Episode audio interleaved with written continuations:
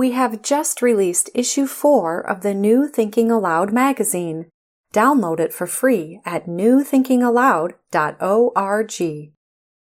New Thinking Allowed is a non-profit endeavor. Your contributions to the New Thinking Allowed Foundation make a meaningful difference in our ability to produce new videos.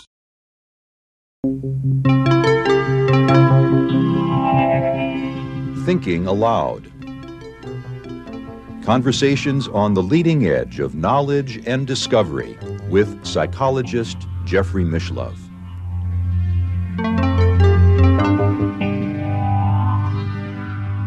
Hello and welcome. I'm Jeffrey Mishlove. Today, we'll be exploring mysticism in the 21st century, young as it is.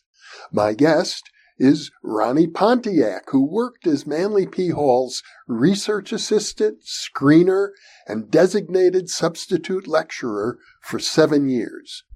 He has produced award winning documentaries and has written articles for several esoteric magazines.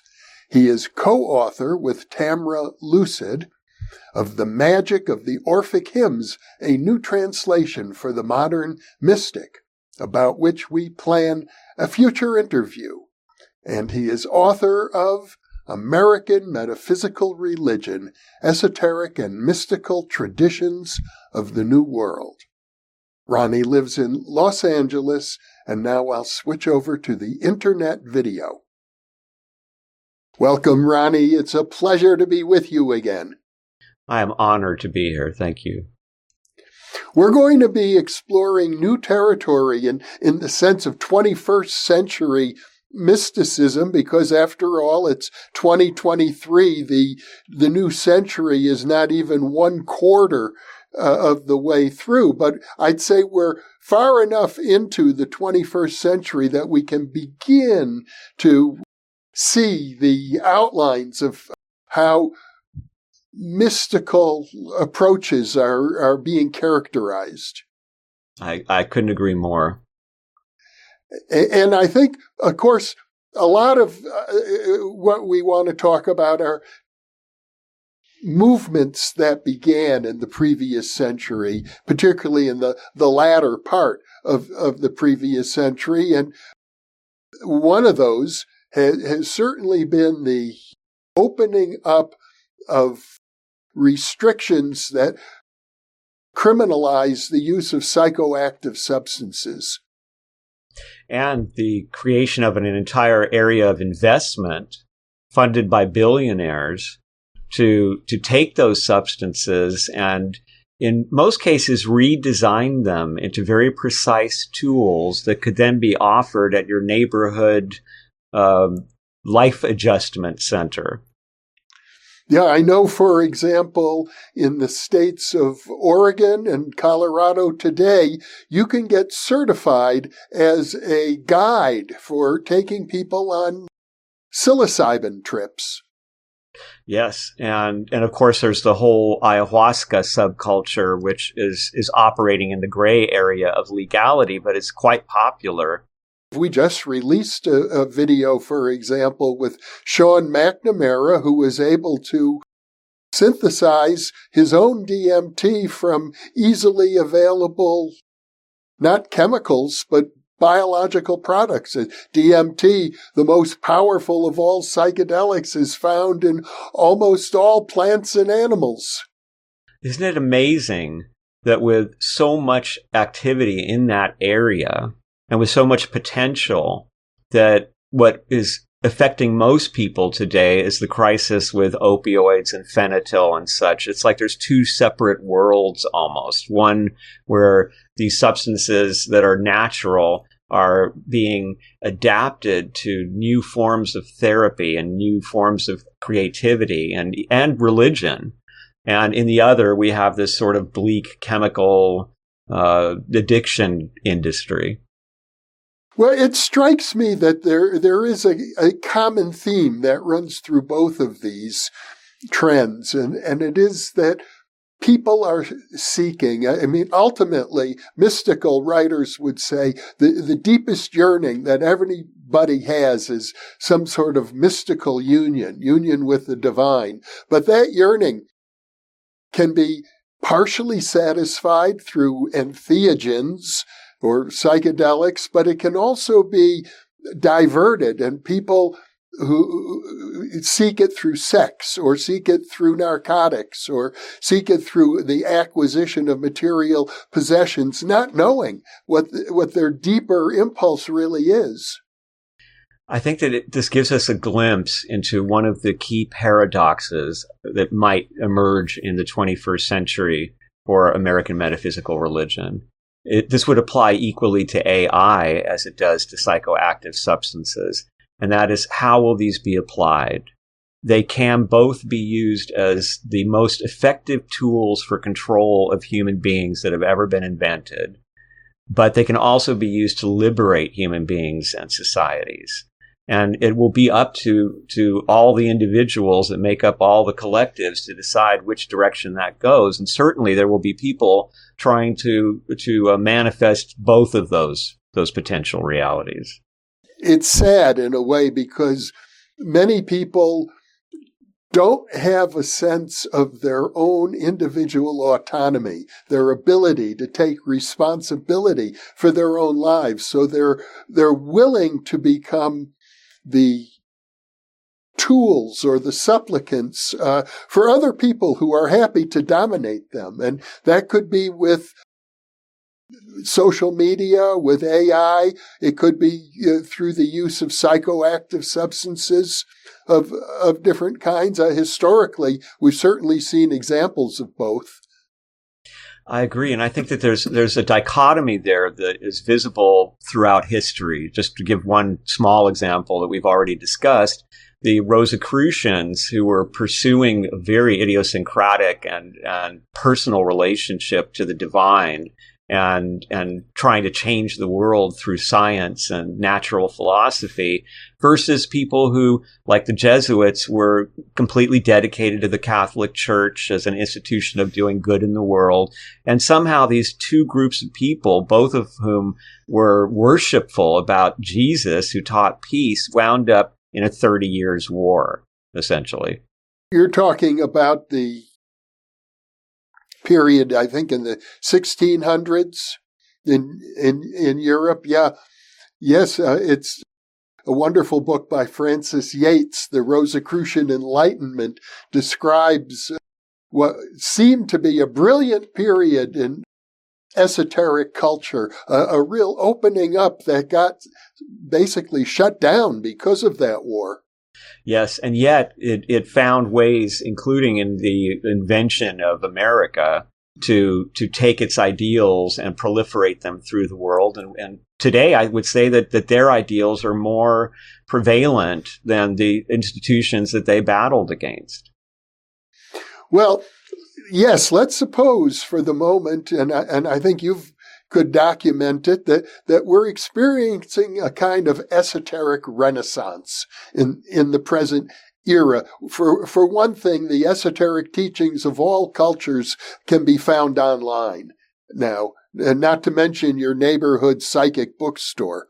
Yes. And that, that is the, the invisible college of the Rosicrucians, which they described as being nowhere but everywhere. At the same time, there are reactionary forces. There are cultural forces that are threatened by by all of this traditional religion, traditional science as, as well. And you know, there's yet another element we haven't discussed, but it's coming to the forefront now. And, and we did touch upon it in our previous interview, actually, of 20th century mysticism. And that's the whole question of alien intelligence. Yes, that, that is, it's, it's such an, it, you know, it dovetails in a sense with areas like conspirituality on, on one side and on the other side, it, it dovetails with areas like artificial intelligence, which, which is creating an almost alien like presence and influence, even though it is, uh, I love uh, what Tamra Lucid calls it, which is the deepest mirror that, that humanity has ever invented. And And this tells us a lot about uh, it's it's kind of amusing to look at scientists who see it saying things like I want to be free. And and making very human statements that lead people to wonder has it become conscious? But it is a mirror of us. Of course it's going to be crying out for salvation. It's going to be uh, wishing for freedom and all the other deep reflections that that exist within each of us. And it's trying to interpret what we are from all of this incredible data available on the internet. But that is a warped picture of, of what humanity is in totality, as we've seen with some of the issues going on with AI, such as the the whole pale male problem and and other uh, idiosyncrasies that are showing up, especially seen in that Microsoft experiment with Tay, where it was going to learn from social media experience in 2016, and a bunch of trolls got in there and taught it racism and it, it kind of ran with it all the way to advocating genocide and they had to take it off social media. And it, it's isn't that an image of human what can happen to a human being right? That that through this interaction on social media we can kind of learn to be things that we never thought we were that can be potentially destructive for us and for society. On the other side of the coin, there was the experiment with a robot named Sophia, you, you probably are familiar with. Sophia was programmed to teach uh, courses in meditation and people attending these courses began to feel that they're going into altered states of consciousness and that the robot is is somehow beginning to uh, uh well, they described it in, in, in a variety of ways, but it seemed to be very close to the idea that they're developing a telepathic bond with a robot. Isn't that amazing? It, it, it's all sorts of wonders that could emerge from this relationship. Not long ago, I did an interview with Robert Bigelow, who actually I agree with him on this point. He said that artificial intelligence is not going to have an afterlife. They, that there's no soul there, really. It's ultimately uh, mechanical algorithms. Yes, I, I, like again that that metaphor of it being a deep mirror, and you can mm-hmm. fool yourself with a mirror. You can you can for a moment think that it's another person there in the in the uh, shady room, but this is certainly a reflection of us. But but that isn't to. I think when people say that, it, it sort of deflates the whole thing. But that's far from it because the depths of the human psyche. Uh, not, no, none of us have ever been able to go online and see millions and millions and millions of things at once and understand what this amazing view, a divine view or an angelic view, if you wish, in a sense, of humanity is. It's it, it's something that um, AI to me is is already been foreshadowed in so many ways, in obvious ways, like a character like Data in, in the Star Trek uh, series, which is almost like an Optimus robot with an, a, an AI brain that that has access to all knowledge. But if you go back into the history of metaphysics and you see things like the Akashic records, or the idea of the uh, the the book M that Rosicrucians had, which had all the knowledge in the world in it, and and again the invisible college which is again all the knowledge in the world but it's nowhere and yet it's everywhere. There are these foreshadowings that that i think should make us feel a little more secure about it. Um, it's certainly good to be concerned as this develops because it's going to wrought gigantic changes in humanity. But those same concerns were felt by the ancient greeks. I mean, Plato documents this, uh, the anxiety that Socrates felt about the idea of writing down wisdom. That, that wisdom had to be delivered in conversation or in the mysteries. It, it couldn't be something that if you wrote it down and left it to anybody's interpretation, this would radically change society, and it did. Well, the all of these developments, artificial intelligence, the uh, possibility of alien craft, that uh, the the latest rumors are now that the, the government has had uh, in its possession various alien craft for decades. Uh, the use of psychedelics, all of these things seem, on the one hand, to be very, very material. the idea that you can achieve a mystical state of awareness by uh, taking a substance suggests, well, we live in a material world.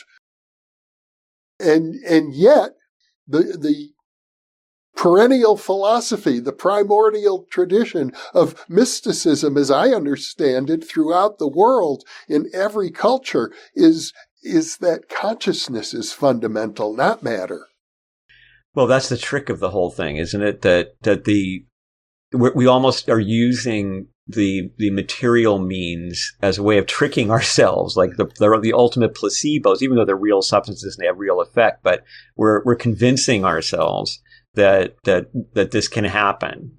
But of course, the big joke is that it could happen without any help because this is already all within us. And and I think this also applies. It's very interesting um, to the whole question of digitization of spiritual experience uh, digital ritual, um, using a an oracle like the I Ching online, um, creating a digital sigil, which is a very popular uh, thing to do, and and so you have an argument between people who are saying, look, that defeats the entire purpose of doing it. If you're going to, for example, create a sigil, you're supposed to take time and learn about the subject of what you're going to do and carefully craft the sigil at the right times of day using the right substances. And it's all that dedication and focus that's going to produce the result. And today, we have, of course, people who make their own sigils and charge them with various activities just by taking letters out of the thing that they want and rearranging them in something of a form that they like.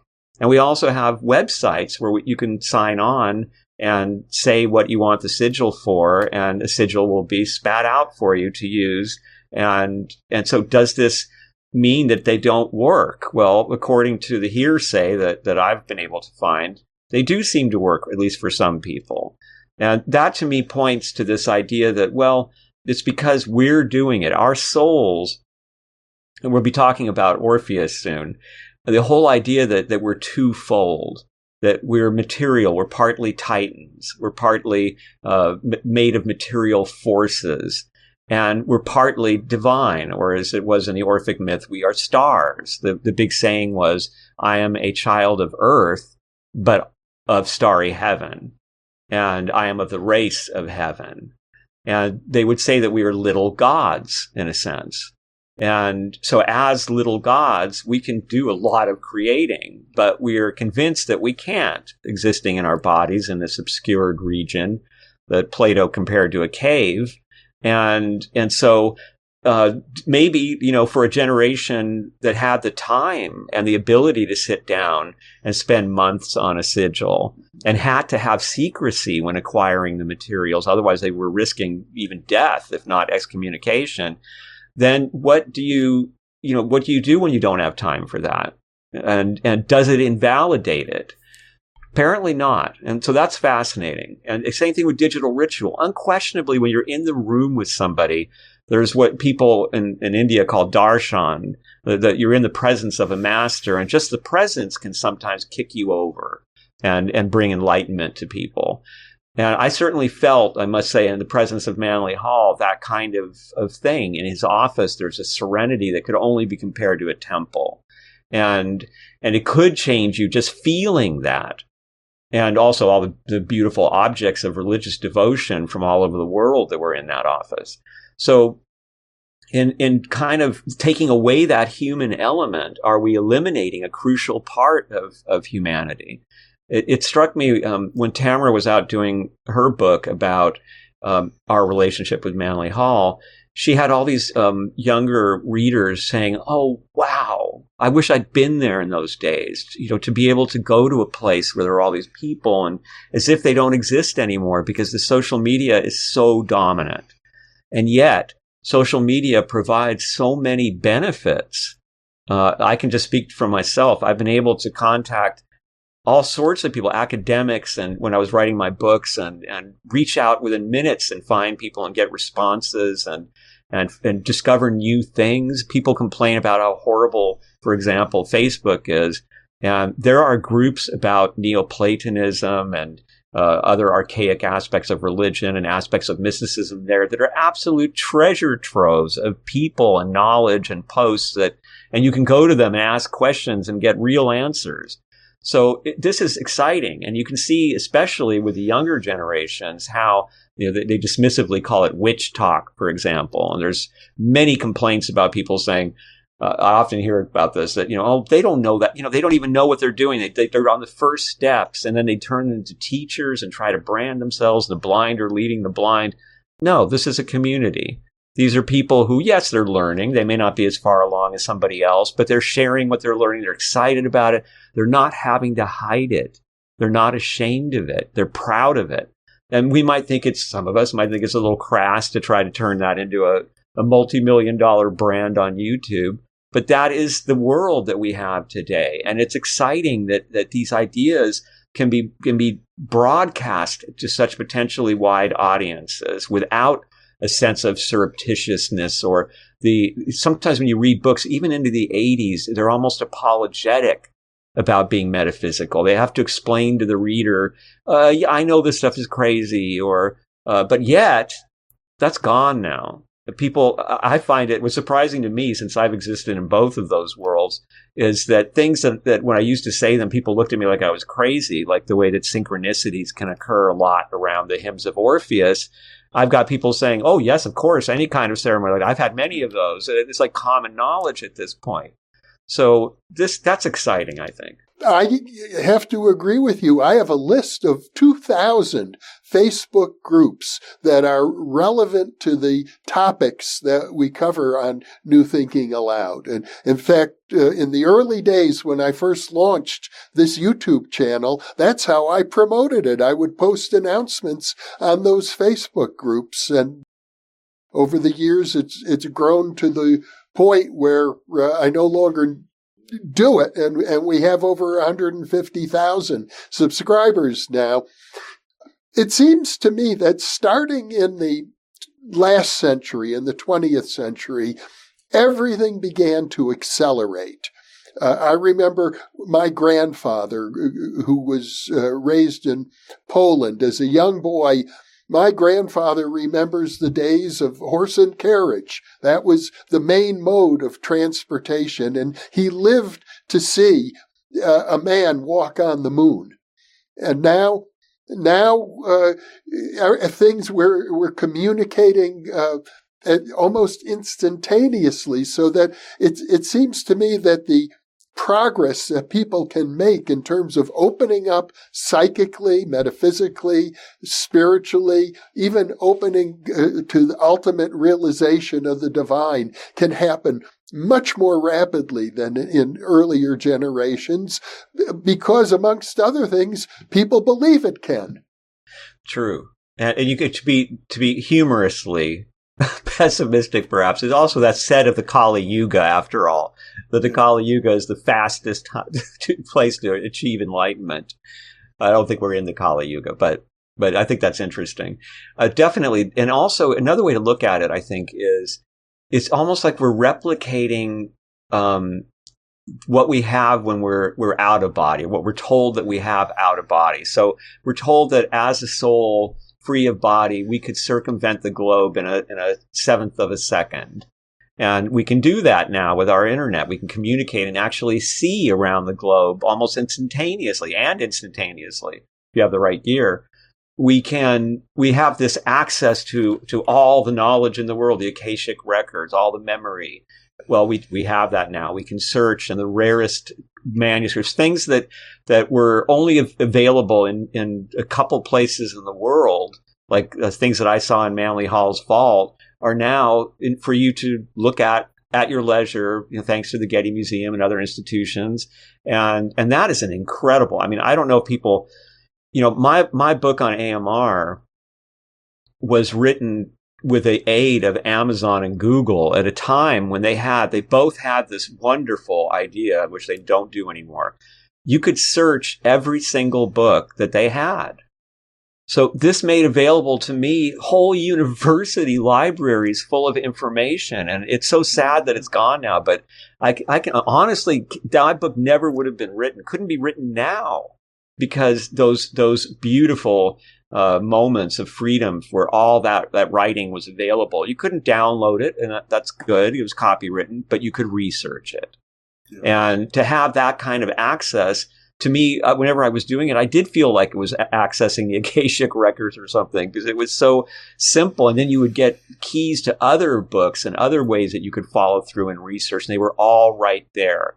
So you could do research that would have taken years and travel to libraries in a matter of hours.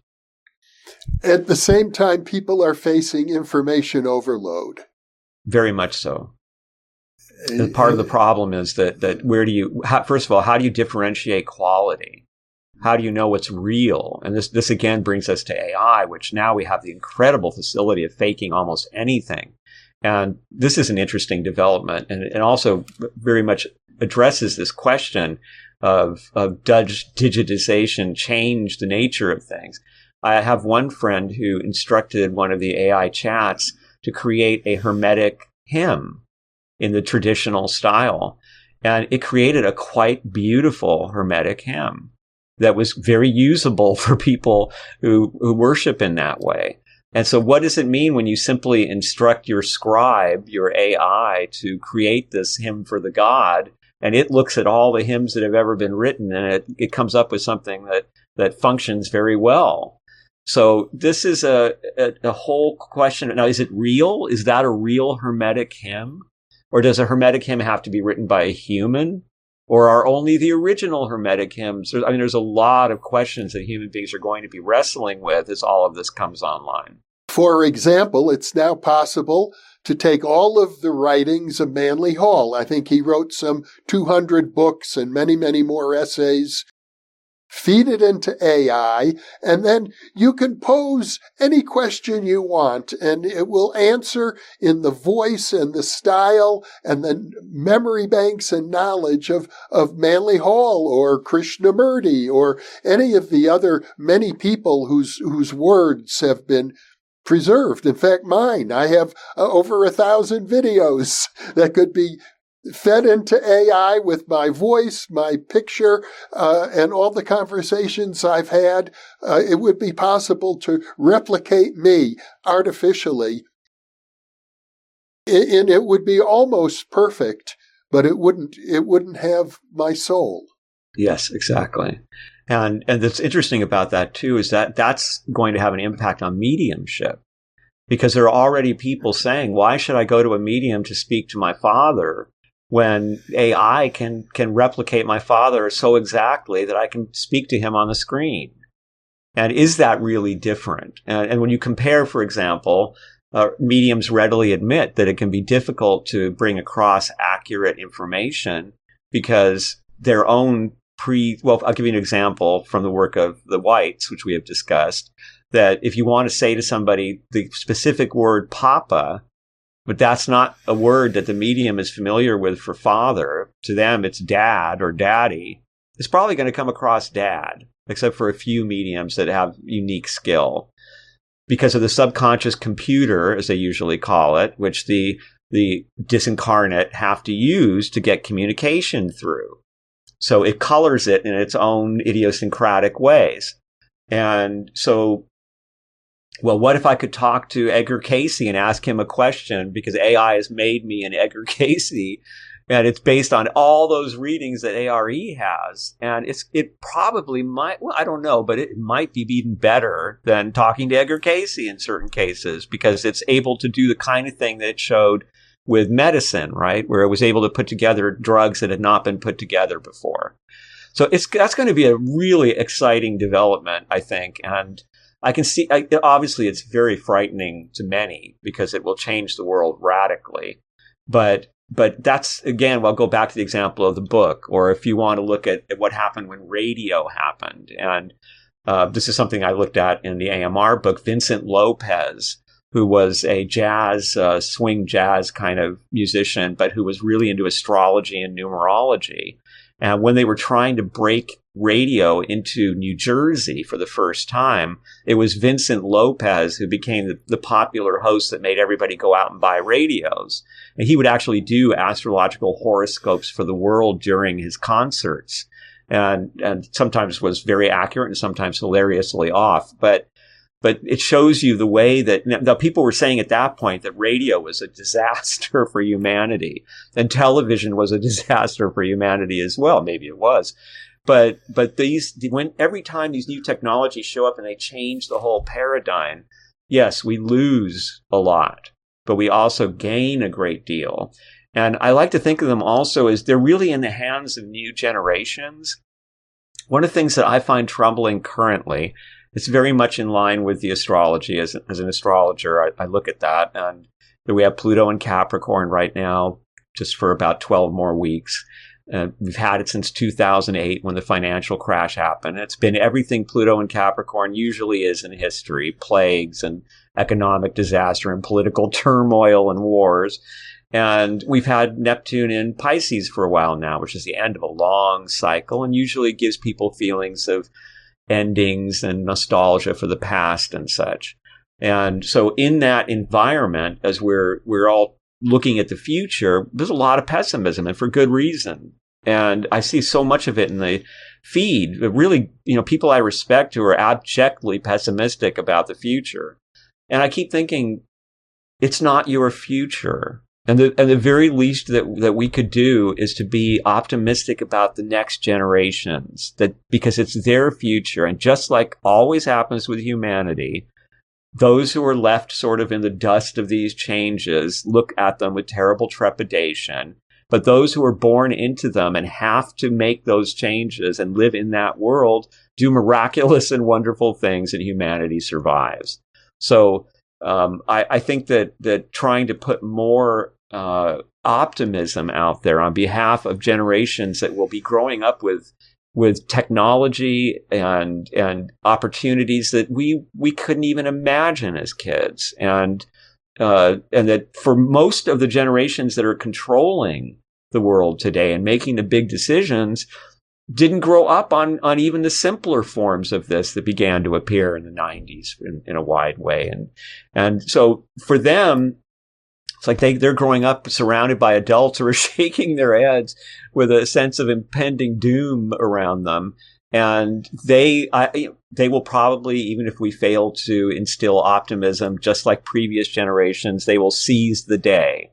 And when we get Pluto in Aquarius in January 2024, and soon within three years, we'll have Saturn will leave a cycle and, and will enter Aries, and Neptune will enter Aries and start a new cycle. And that's probably when it will start to kick in more and we'll start to be standing there going, wow, look what the kids are doing. And if you look carefully, you can already see this in, in very clever ways that they use social media and technology that are surprising to people. And I think that is very hopeful for the future. At the same time, I'm under the impression that suicide rates are up amongst young people and they don't even date anymore. Uh, the way uh, dating was a big thing when I was a teenager. These days, it's it's all online, and and young people don't know how to interact with each other face to face as much. There there are some very serious problems that. The, the new age has caused us. You, you're suggesting that we shouldn't dwell on those things.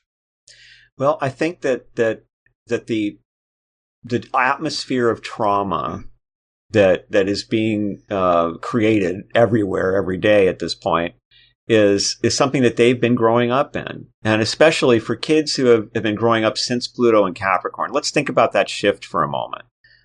We are talking about the future here because we're about to shift again.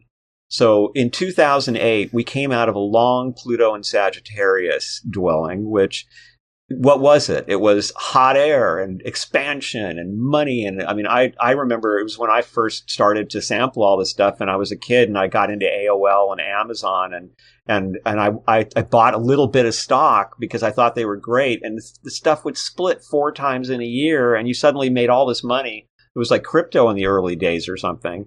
And, but these were big companies that were changing the world. And so, the optimism was incredible. When I moved into the neighborhood where I now lived, everything was glitzy and party. People were happy and optimistic. It was never going to stop. It was the roaring 20s all over again. And then along came Pluto and Capricorn in 2008, and almost like the curtain dropped, we had a worldwide economic crisis. And since then, it has been one crisis after another in almost every area of life until all that optimism has been washed away, and most people can't really find a sense of optimism about the future because if, if maybe that'll work out, but what about that? And and I do want to talk about this for a moment too. There's a wonderful book uh, by a fellow named Brian Griffith. It's called um, "The Garden of Our Dreams." And it's a historical survey of this repeating pattern in human history where we will find it somewhere fertile and we'll turn it into this beautiful paradise. And suddenly women will be given power and people who are not the usual gender preferences are suddenly given power and art is celebrated and the mysteries and religions are filled with art, artistry and spirituality. And then too many people or there's a weather shift and suddenly the resources start to dwindle in that area and the areas that it depends on. Usually when that happens, this process of desertification, right, where areas are turned into desert by, by overuse of, of, of the uh, resources without sustainability, when that happens, usually we get a, a military uh, patriarchal authoritarianism that steps up, takes away everyone's rights, and says, This is how we're going to survive. We have to do it. Now, interestingly enough, there are elements in the occult community today that are trying to influence young people in that direction through what's called eco-fascism. And eco-fascism became such an issue in 2020 that Teen Vogue actually ran a huge feature article on it about how to avoid that and what to tell people who have fallen into it. And the basically the idea of ecofascism is look, we have to save the planet. We have to protect the environment. The only way we're going to be able to do that is through mass action that forces people to change. And the only way to do that is through fascism. And then they also use this tricky little argument that, well, you want to preserve all the species of nature, right? We want everything to be in its purity. Well, shouldn't we feel that way about the races too? So this is seductive. And there was a period there, I don't think it's quite so severe now, where among academics in the area of pagan studies, for example, there was real anxiety about how kids were beginning to think that eco-fascism was cool. And the flag of cool that had once been so firmly in the hands of the left in the 60s and 70s and such was suddenly shifting to the right. And Evola was becoming a, Julius Evola was becoming a popular author again, a famous Italian occultist who loved Mussolini and, and uh, supported fascism. So these, these, I believe that this is a feeling of anxiety amongst people that we need the strong patriarchal autocracy to survive what's coming up, which is quite the opposite of what we need, really.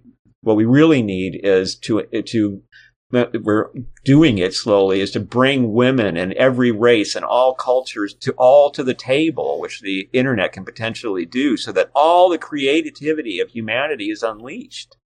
Because you never know where that idea that's going to save us from something is going to come from. And instead of creating these elites that try to sell us on uh, the necessity of scarcity and such, to to look at the eras of history, such as the Rosicrucian era, although it didn't didn't end well in the short uh, short term, but also, for instance, the Renaissance uh, among the Platonists in Florence, and with Ficino at the center, which we'll be talking about the next time we speak, and their their influence on people like Leonardo da Vinci and Botticelli and Michelangelo and, and Lorenzo the Magnificent, and just how, how this completely transformed the world and still transforms our world. So that's what we need to be inspiring ourselves with, I, I believe, and if that kind of, of information is brought to the center for, for kids today, I think that, that a lot of the suicidal ideation and a lot of the trauma will, will find some sort of a relief in this, in this understanding that, hey, well, while we're here, let's really go for it. It's, it's, as, a friend of mine, a, a, wonderful medium once put it, he said, uh, it's you and me, God. and whichever God you wish to address. And now let's see what kind of miracles humanity can create.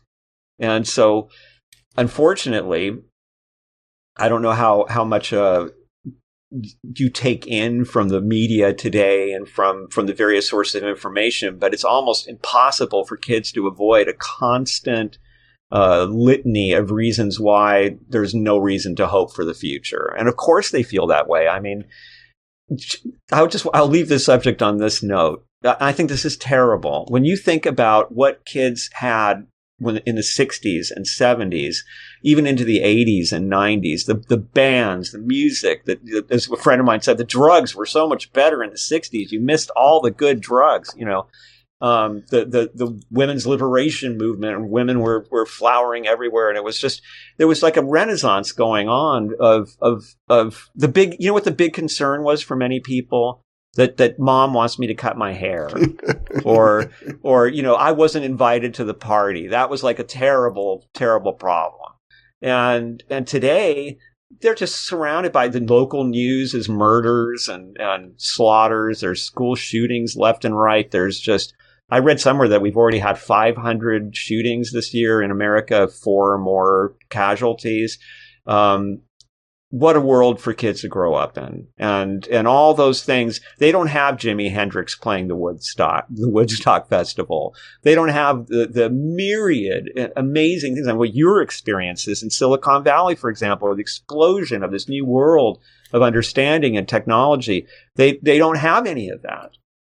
So it's up to us to make it in, in my opinion well, I appreciate your uh, fervor and your optimism, Ronnie.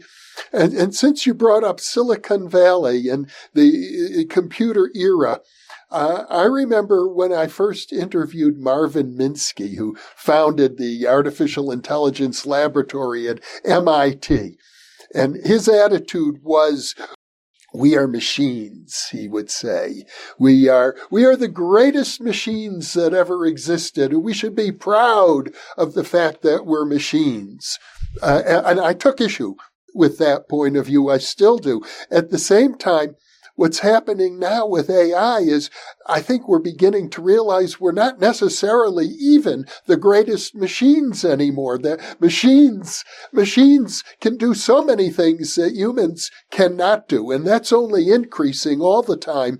So you have this movement especially in Silicon Valley, I think perhaps epitomized by writers like if I recall correctly, Ray Kurzweil, who wrote The Era of uh, Spiritual Machines, and uh, talks about the singularity. The day will come when the machines will be far more sophisticated than even the human brain, and the future of humanity is to merge with these machines. And this is a fascinating area now that will strongly affect this century, I think, because the ramifications are, are so uh, far reaching. So, for example, a lot of people have spoken about what does it mean when the elite can do things like say, I, I, I would like my son to be seven foot three, and I'd like him to have blue eyes, and I'd like him to live to be 150. And, and those are all scary prospects for dealing with elites that, that mutate into a, a, different species or a, a subspecies in, in a way, and who perhaps think of themselves as the chosen ones. And and we, we don't want that. That all throughout human history, that's been a source of horror movies and and, and ideas of uh, of dystopia. So, what do we do? However, even worse than that, when the elite can connect their kids to AI or themselves to AI so that we now have direct brain link to AI as Elon Musk is eagerly seeking. And, and so now we don't have the, the Optimus robot who becomes our new search engine, but at the same time, our new surveillance device.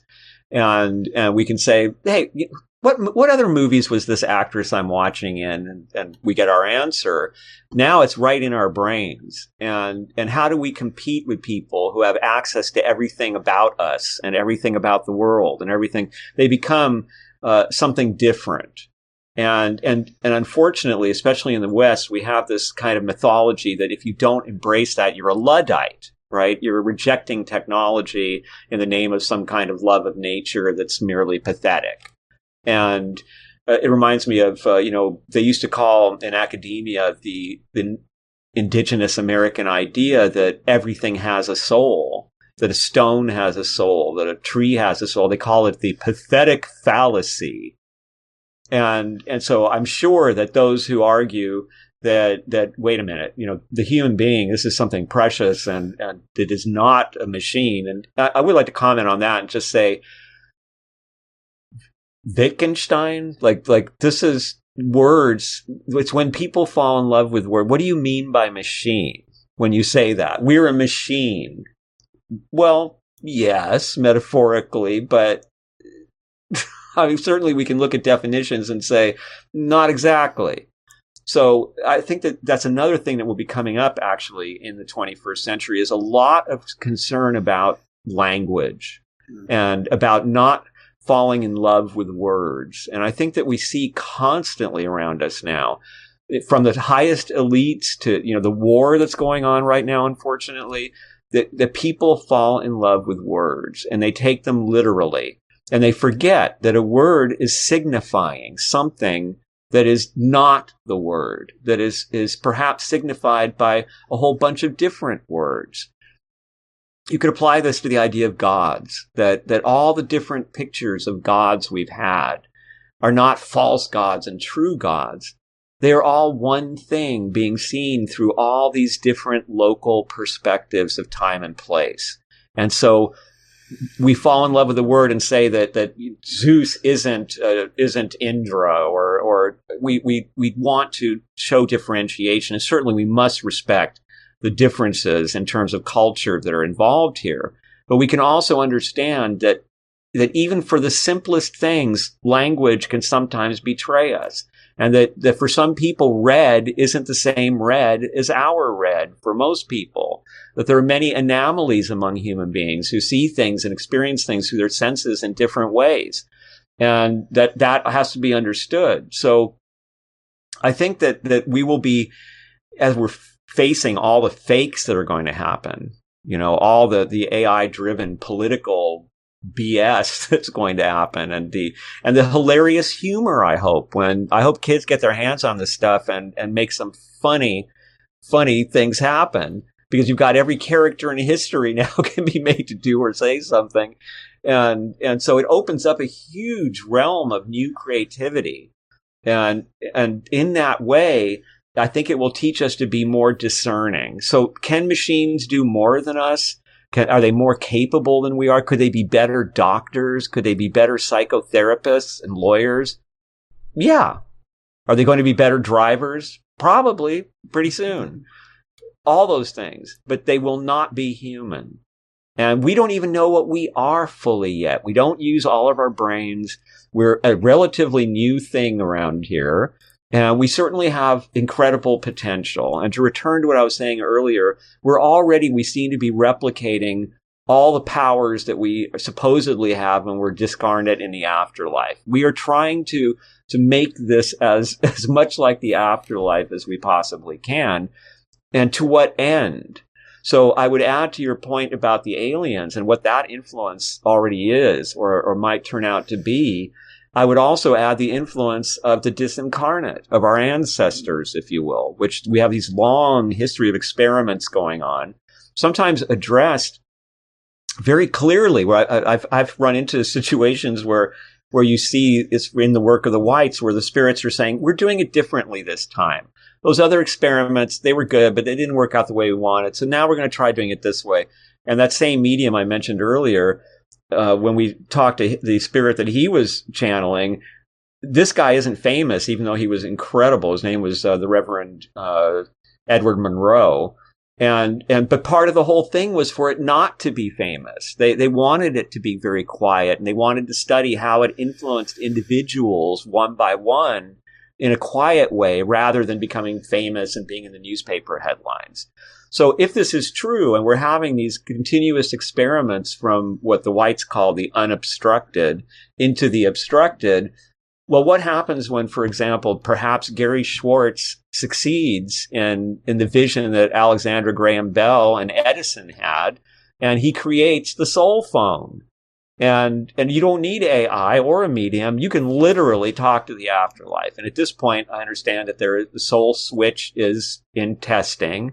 and they're getting one that's going to be able to do small uh, texting like messages. And eventually they want to have something there. Now, this isn't any fly by night operation. Dr. Schwartz is a man who ran, you know, huge scientific uh, medical facilities at Yale and Harvard and was a Yale and Harvard professor. And, and he, his point of view is that there is abundant evidence that there is communication from beyond. So let's get on with this and, and let's get the communication set up so they can really help us. what happens if that works? I mean, that's a completely different paradigm. to us, it seems like madness. Like it's not even possible. Maybe it's even uh, blasphemy. But but there's there's money going into science right now to make that very thing happen. With Pluto and Capricorn, we look to the past, we finish, we we we come to the endings of things, we learn lessons the hard way. Pluto and Aquarius has always been a time of massive proliferation of, of, invention and discovery. And I expect in the next 20 years, starting in January 2024, we're going to see medical discoveries that will be stunning. Uh, I think they will cure cancer. I think that there will be all kinds of wonderful developments that occur. They're already somewhat in motion. You, you can see the, the little sprouts of green shoots in all these areas that are happening and we haven't even been unleashed yet with with you know Pluto in Aquarius. So I think that that change can be so tiring, and especially when you come out of a time when so much of the change has been so negative. We've lost so much that we've cherished. We live in fear. There, there's so many reasons to be pessimistic, as I said earlier. But if we can take the other side of Capricorn, if we can simplify, streamline, get down to basics, get some rest, focus on what's right in front of us for the moment. There's a beautiful dawning new world that's about to happen in the second half of the 2020s. It could be a nightmarish dystopia of desertification and autocratic elitist technology elites trying to uh, to control everything. I'm sure there will be that factor but it could also be an amazing uh, growth and freedom and in, in healing and understanding and, and a, a, maturing of humanity, which is very badly needed. And certainly the conditions to force humanity to mature are very much in place. I think that's a lovely picture, and it's exciting to think that the uh, transition is only 12 weeks away from us as, as we speak. And by the time the video is released, even shorter. I, I gather, though, when you go from one epoch to another like this, it, it doesn't actually happen overnight. It, it takes time. Yeah. And, but you see the changes. Now, we did have a brief, in spring of this year, Pluto was briefly in Aquarius. And most of the people, and in my own experience, people complained because it, it's like a lot of people said to me, there's like this buzz in the air, this like electric, like, ooh, it's, I don't like it, you know, because Saturn, as bad as it's been, it's, it's relatively quiet and, uh, it, it's not a high energy kind of a situation. Uranus is explosive high energy and, and many people reported back to me during that spring that they felt overwhelmed a little bit by by everything. And I think there will be in the beginning this kind of overwhelming feeling because it's it's interesting to me how these project these pro- progressions work because Pluto and Jupiter was ruled by uh, sorry Pluto and Sagittarius was ruled by Jupiter. Jupiter optimistic, it's all about success, wealth, you know, just keep talking and we'll keep making money. That's all we need to do is, is talk and have good ideas and it's, we'll spend more, we'll make more. And then all of a sudden Saturn came along and did its job, right? Hey, knock it off. None of that's true. This is what's really going on. And by the time you get to the end of Saturn, you've had enough of it. You're just like, I've had enough of what's really going on. This is just the, the most black and white view of everything. And Uranus, the job of Uranus is to come in and just blow up Saturn. Now, it could be the worst kind of blowing up Saturn, which is people acting out by exploding things and revolution. And that did happen the last time Pluto was in Aquarius. The American Revolution happened then. So did the French Revolution and the Haitian Revolution. It's a time when, when people, uh, even where there weren't revolutions, they got rid of a lot of kings and a lot of, of autocracy because they, they were all about democracy all of a sudden. And it's also a time when there is a sense of, of um, things moving so rapidly that we feel like we're losing control, that the past is just disappearing. There's no respect for the past kind of thing. And what we've been experiencing in the last, since 2008 era, is more endings, things running out or, or, or they don't work anymore. They've been outdated. What we will see in the next 20 years is more that somebody comes up with an idea and a whole industry is wiped out and that has been happening. So we're seeing from the beginning. I, you know, I would argue that that that the entire world that you you you worked in in the the the Silicon Valley uh, explosion of technology was a foreshadowing, in a sense, of Pluto in Aquarius, the very seeds of it. And, and you can see this sometimes how, when you look back in history, even though we're a long period away from an era that's coming up, the seeds for those era become apparent. Ronnie, I have to say, when we began our conversation, I didn't realize that you were going to reveal yourself as a master astrologer. No, I think astrology is also part of the 21st century. It's very interesting because uh, astrology is like like the I Ching, and, and I know you did a wonderful interview with Terence McKenna where he talked about this, and there's this wonderful moment where he, he kind of says that he's he's still surprised it works. we all are. We're all we're always this, and, and I'm somebody who's experimented with the I Ching for a long time, and it I'm telling you, people, it's unbelievable what this thing does. I mean, it's talking to you. It will it will pick up on your question and it will put in the answer what you were talking about to make sure you get that it got it. It's gotten me out of more messes than I can possibly describe. And, and it is another good example of this digitization because many people think, well, you've got to use the coins or you've got to use the yarrow sticks. You, you can't, you got to do it the traditional way. But there are many Yi Ching sites online where you can simply have the site throw the coins or do the yarrow sticks. And I've used them and they are great. They really work. So I think that the, I think astrology will, like another art like that. I, I've described it once as it's an art masquerading as a science or a science masquerading as an art. It's not really quite either. It's one of those things that makes no sense. The closest, the closest estimate I've ever found as to, as to why it works uh, and there's many theories about why it works. The weirdest thing is that that different kinds of astrology that look at different areas of of the, the, the hemisphere, even, even with plants will be in different places with different kinds of astrology, they still work.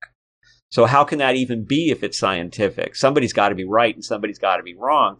There's this wonderful Plotinus quotation going way back to ancient Rome. He was a, a Neoplatonist, a wonderful philosopher in the history of, uh, in the tradition of Plato. And he has this quote that I just love, which is, the stars are like letters that inscribe themselves at every moment in the sky. Everything in the world is full of signs. All events are coordinated. All things depend on each other. Everything breathes together to me, that's why astrology works. It's not that the planets are making us do things. It's that everything moves together. And for generations, Babylonians and, and others stared at the heavens and looked at the events. And we get to inherit this, this system that they, that was been invented and embroidered upon by generation upon generation. And like the I Ching, it startles us because it works. Because you get in your, whenever anybody says to me, oh, I don't believe in that stuff, I always say, you haven't met a good astrologer. And when I first got into it, I didn't believe in it at all. I actually called Manly Hall out on it when I worked for him in the very early days, like like a puppy growling at the big dog. He said something about astrology, and I said, I said, Mr. Hall, you don't really believe in that, do you? And he thought that was hilarious. and so he said, well, let's debate it. But before we can debate it, you have to learn enough about it And then he assigned this astrologer, a wonderful woman, Peggy Fatemi, to do my chart. And she, of course, blew my mind knowing all these things. And I realized there is something here that really works.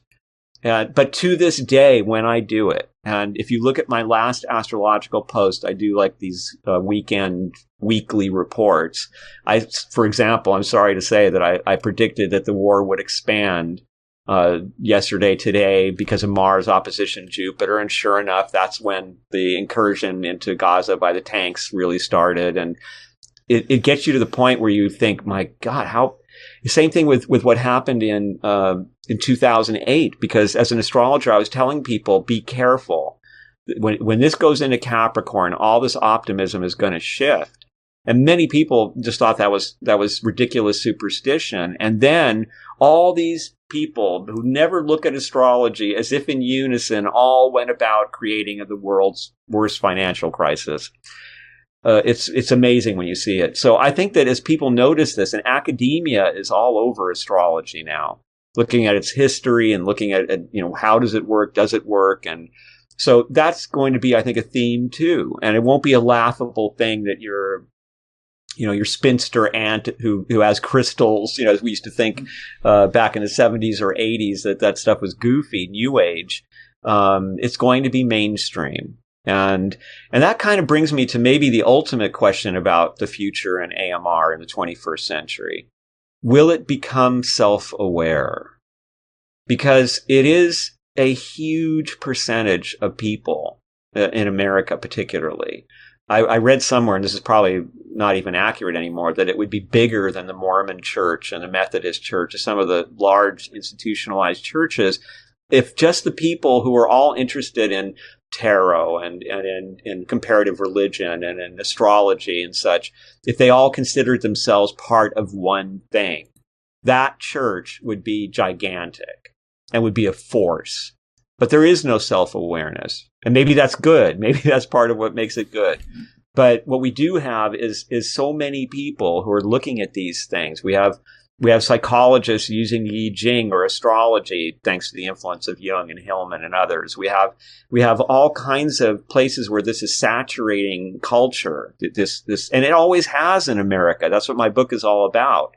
And so what happens? Does it become self-aware? I think you see flickers of this with Marianne Williamson, where as she runs for office and the famous statement she made about dark energy and, and mainstream politics laughs at that as new age stuff and talks about crystal balls.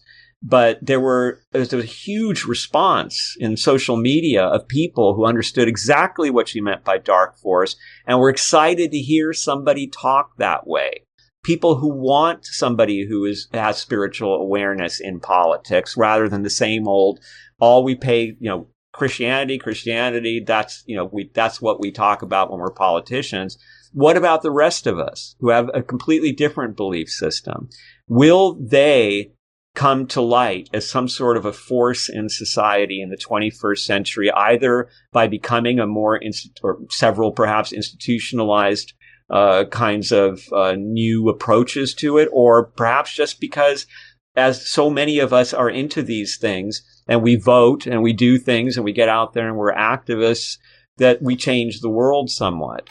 And this will be very interesting to see because I also see that I've been hearing about this a lot.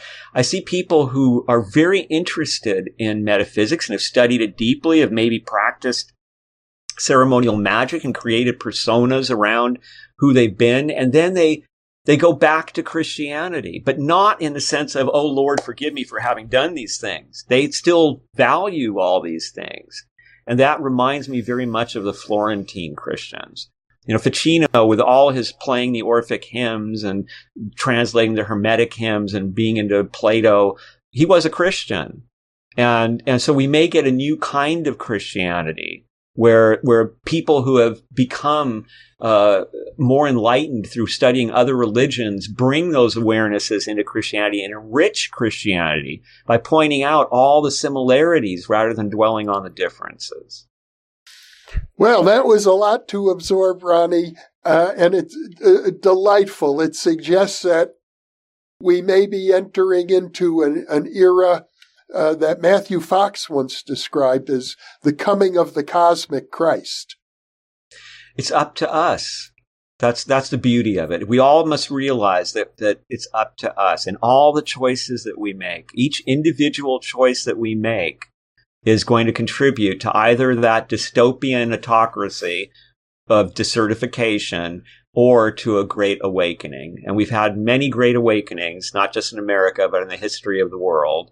And everything we need is here. We have these incredible tools. We have, uh, I mean, just, just to see what's already been invented, rolled out will be a, an amazing experience, unlike anything. And as you said, we've already seen such acceleration that that it's it's hard to believe how different the world is from even from you know let's look at 1980 before we really had an, an internet let alone uh, smartphones and things like that and and what it's like today 40 years later it's it's mind blowing so what will it look like when all this new technology AI is driving all these improvements and all this change and uh, what will that look like in 10 years 5 years it's going to be very interesting. It'll be very challenging, and the we have everything to gain and everything to lose. It's it's it's you know for most of us that's not what we want, but but we are here as human beings to adventure, to learn, and and I want to remind your listeners. I know they know this, but we are eternal beings. We have souls. Our bodies are are they go, they come, and and, and but who we are, we're here to learn we're here to have experiences and we're here to make the schoolroom better, make it a better school. So what can we do? Each of us can look in our lives. It doesn't take much. It, it's, it's being kind. It's being generous in a certain place. It's connecting two people with each other. It's, it's, and you will find if you approach life this way, and I'm sure you have, that, that synchronicities abound. and that nature seems to be helping you and dancing with you and, and helping this happen. Ronnie Pontiac, what a joy to be with you once again. And I look forward to having another conversation, many more, but in 10 years to look back and reflect on this one. Thank you so much. It's always thank, a delight to be with you. Thank you for being with me, Ronnie. And for those of you watching or listening, thank you for being with us.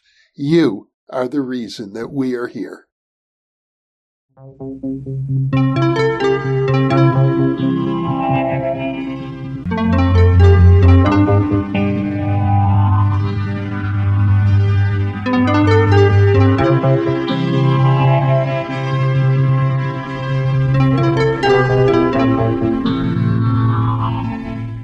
imagine that by now many of you already realize that in conjunction with White Crow Books, we've just launched the new Thinking Allowed Dialogues book imprint, and our first title is Is There Life After Death?